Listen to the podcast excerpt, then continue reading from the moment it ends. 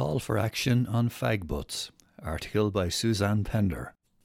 Once you see it, you can't unsee it, said Councillor Adrienne Wallace as she addressed the scourge of cigarette butts scattered outside apartment complexes in Carlow Town. Councillor Wallace brought forward a notice of motion at the recent meeting of Carlow Municipal District for the Council to engage with the owners, managers of apartment complexes in Carlow Town to encourage the regular removal of any waste outside, particularly cigarette butts and other rubbish. Councillor Wallace spoke of her work with the Clean Up Carlow campaign, which involves regular litter picks around town, and cited cigarette butts as one of their greatest banes. She urged the owners of apartment complexes to increase their maintenance or provide more cigarette bins, pointing out that there's a lot involved in trying to clean up cigarette butts. Senior engineer Orla Barrett agreed that cigarette butts are the highest offenders when it comes to littering and complimented a project currently running with Gaelcholáiste Cheatharlach tackling the problem of cigarette butts. Ms. Barrett stated that the council does engage with business owners on the issue and encouraged councillors to notify its environmental department of any location where it's an issue. She described Carlow Town's environmental patrol officer Pat Keogh as worth his weight in solid gold, and that he was more than willing to visit any site when notified. Councillors were effusive in their praise of the council's environmental department. Councillor Wallace accepted the good work of the Council and that incidents of this nature could be reported directly to them. She therefore agreed to withdraw the motion. Burnside to get extension. Article by Michael Tracy. A local engineering firm has been given the green light for an extension to its premises. Burnside Eurocyl was successful recently in a planning application for its premises at O'Brien Road, Carlow. The development would see an extension to the front and side of the existing premises. The past year has been a busy one for the firm, which manufactures hydraulic cylinders. The company started a new production line to meet global demand for the cylinders, with new industrial lathes being added. Bagnallstown Municipal District Notes by Elizabeth Lee. €30,000 Euro in community grants awarded to Bagnallstown area. The Bagnallstown area has just been awarded €30,000 Euro in community grants, and a further 30,000 was granted to local representatives in their discretionary grants allowance. The funding will go towards environmental and community projects as well as to local tidy town groups. Margaret Moore, Acting Senior Executive Officer with Carlow County Council, presented a report to local councillors at February's Municipal District meeting. She outlined that the environmental grant scheme was to support residents' associations and community groups to maintain and enhance their local environments. Work that would qualify for funding include landscaping of open spaces, amenity development along riverbanks, and projects that promote biodiversity. The grants will also go to community and voluntary groups to acknowledge and help finance the work that they carry out. Ms. Moore highlighted the fact that if the funding isn't fully drawn down and spent, the balance would be relocated to other groups. The funding was welcomed by Cathaoirleach Michael Doran, who commented that anything that we can do to support voluntary groups is to be encouraged. In response to a query from Councillor Tommy Kinsella, Ms. Moore replied that the funding is open to all relevant groups, including new applicants, and that they should apply directly to the Council for the grants. The grants also include €1,300 Euro earmarked for St Patrick's Day parades. Councillor William Quinn asked if that amount could be increased, given the potential rise in insurance premiums. Ms. Moore said that if the councillors wanted more money to go towards the parades, they could opt to take it from another allocation, and that it was up to them to decide where the money goes. Borris gets traffic plan. A new traffic plan aimed at easing traffic congestion near the secondary school in Borris has just been passed by members of Bagnallstown Municipal District. The traffic calming measures involve the approach roads to Borris Vocational School and the introduction of a one way system at that location. New footpaths, the installation of a pedestrian crossing, more street lighting, and new signage and road markings are all part of the plan.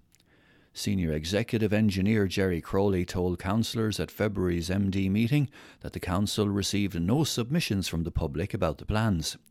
Councillor William Quinn proposed the motion, which was seconded by Councillor Arthur MacDonald. No room at the graveyard. It's full, there's not much room left in it, Councillor Andy Gladney said of the graveyard in Bagnallstown, speaking at the last municipal district meeting. There's also a terrible problem with dogs fouling, and trees are causing problems with the graves. Maria Ahern, senior staff officer, replied that the council was carrying out site meetings, and Padraig O'Gorman, director of services, added that a full report into the county's graveyards was well on its way. He said the council would prioritise the areas in the county that needed more space. Pres students saddle up. Article by Elizabeth Lee. Presentation College has introduced brand new bicycles for PE classes to allow all students to develop their cycling skills. Teacher Vincent Homan successfully applied for funding from Carlow Sports Partnership and bought the bikes from Coleman Cycles in Carlow. The objective is to use them as a non competitive recreational activity for the students. The cycles will also be used as part of the school's TY programme to help students learn about bike maintenance. The initiative is running in conjunction with the Green Schools Committee and the hashtag And She Cycles campaign, which encourages girls to cycle to school. The school is very grateful for the funding from the local sports partnership, as well as the great service in supplying the bikes from Coleman Cycles. The teachers would also be delighted with any donation of bikes to enhance the 16 they already have. They are currently focusing on the Travel Flag in Green Schools campaign. From their Green Schools survey, they found that many students did not know how to cycle, while others had not cycled since primary school. For the past two years, the Green Schools Committee has been promoting the introduction of cycling to the school curriculum. Presentation College was one of the schools involved in the pilot hashtag and she cycles cycling ambassador program last year. The success of this initiative has resulted in more schools becoming involved and the programme being rolled out in Scotland. Three transition year cycle ambassadors have organised several cycling afternoons for the TY girls, while teachers Ms. Kavanagh and Mr. Bailey, both renowned cyclists, plan on bringing a group cycling around Carlow to raise awareness and to survey the local cycle routes. Groups combine to support worthy causes. Article by Suzanne Pender. A group of Carlow's young people are turning their energies into good deeds for their local community through their involvement with the Untouchables Youth Group. The group, working alongside Charity Begins at Home, another Carlow group, has done extraordinary work over the last few months, supporting local causes, the vulnerable in our community, and offering kind gestures to those working tirelessly for the Carlow public.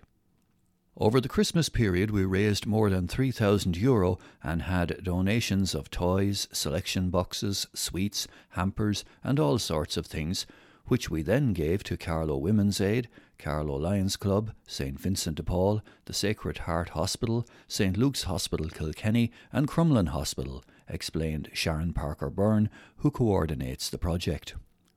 The charity also very kindly gave all sorts of goodies and treats to local frontline services, including the Gardaí, the ambulance service, and those working at Carlow's COVID 19 testing centre. The beginning of the new year saw members of the group turn their attention to running raffles with the proceeds going to Carlow Women's Aid and St Clair's Hospitality Kitchen. Sharon sincerely thanked all those who have so generously donated and she particularly thanked Brennan's Handmade Crafts, which donated two beautiful planters in a penny farthing shape, themed for St. Valentine's Day and St. Patrick's Day. People have been very generous, and hopefully that will continue, said Sharon. Donations can be dropped into New Oak Community Centre from 9am to noon daily, or phone 086 6400 2571. We hope that people will get behind us again this year, so keep an eye out for our raffles which are done live on our Facebook page, said Sharon. Since starting in 2019, the Untouchables Youth Group, which consists of young people from the local community, have organised all sorts of raffles, jumble sales, and events to help raise funds to support their work or donate to local charities. They've also taken on various projects in their community, including looking after fairy and recycling gardens.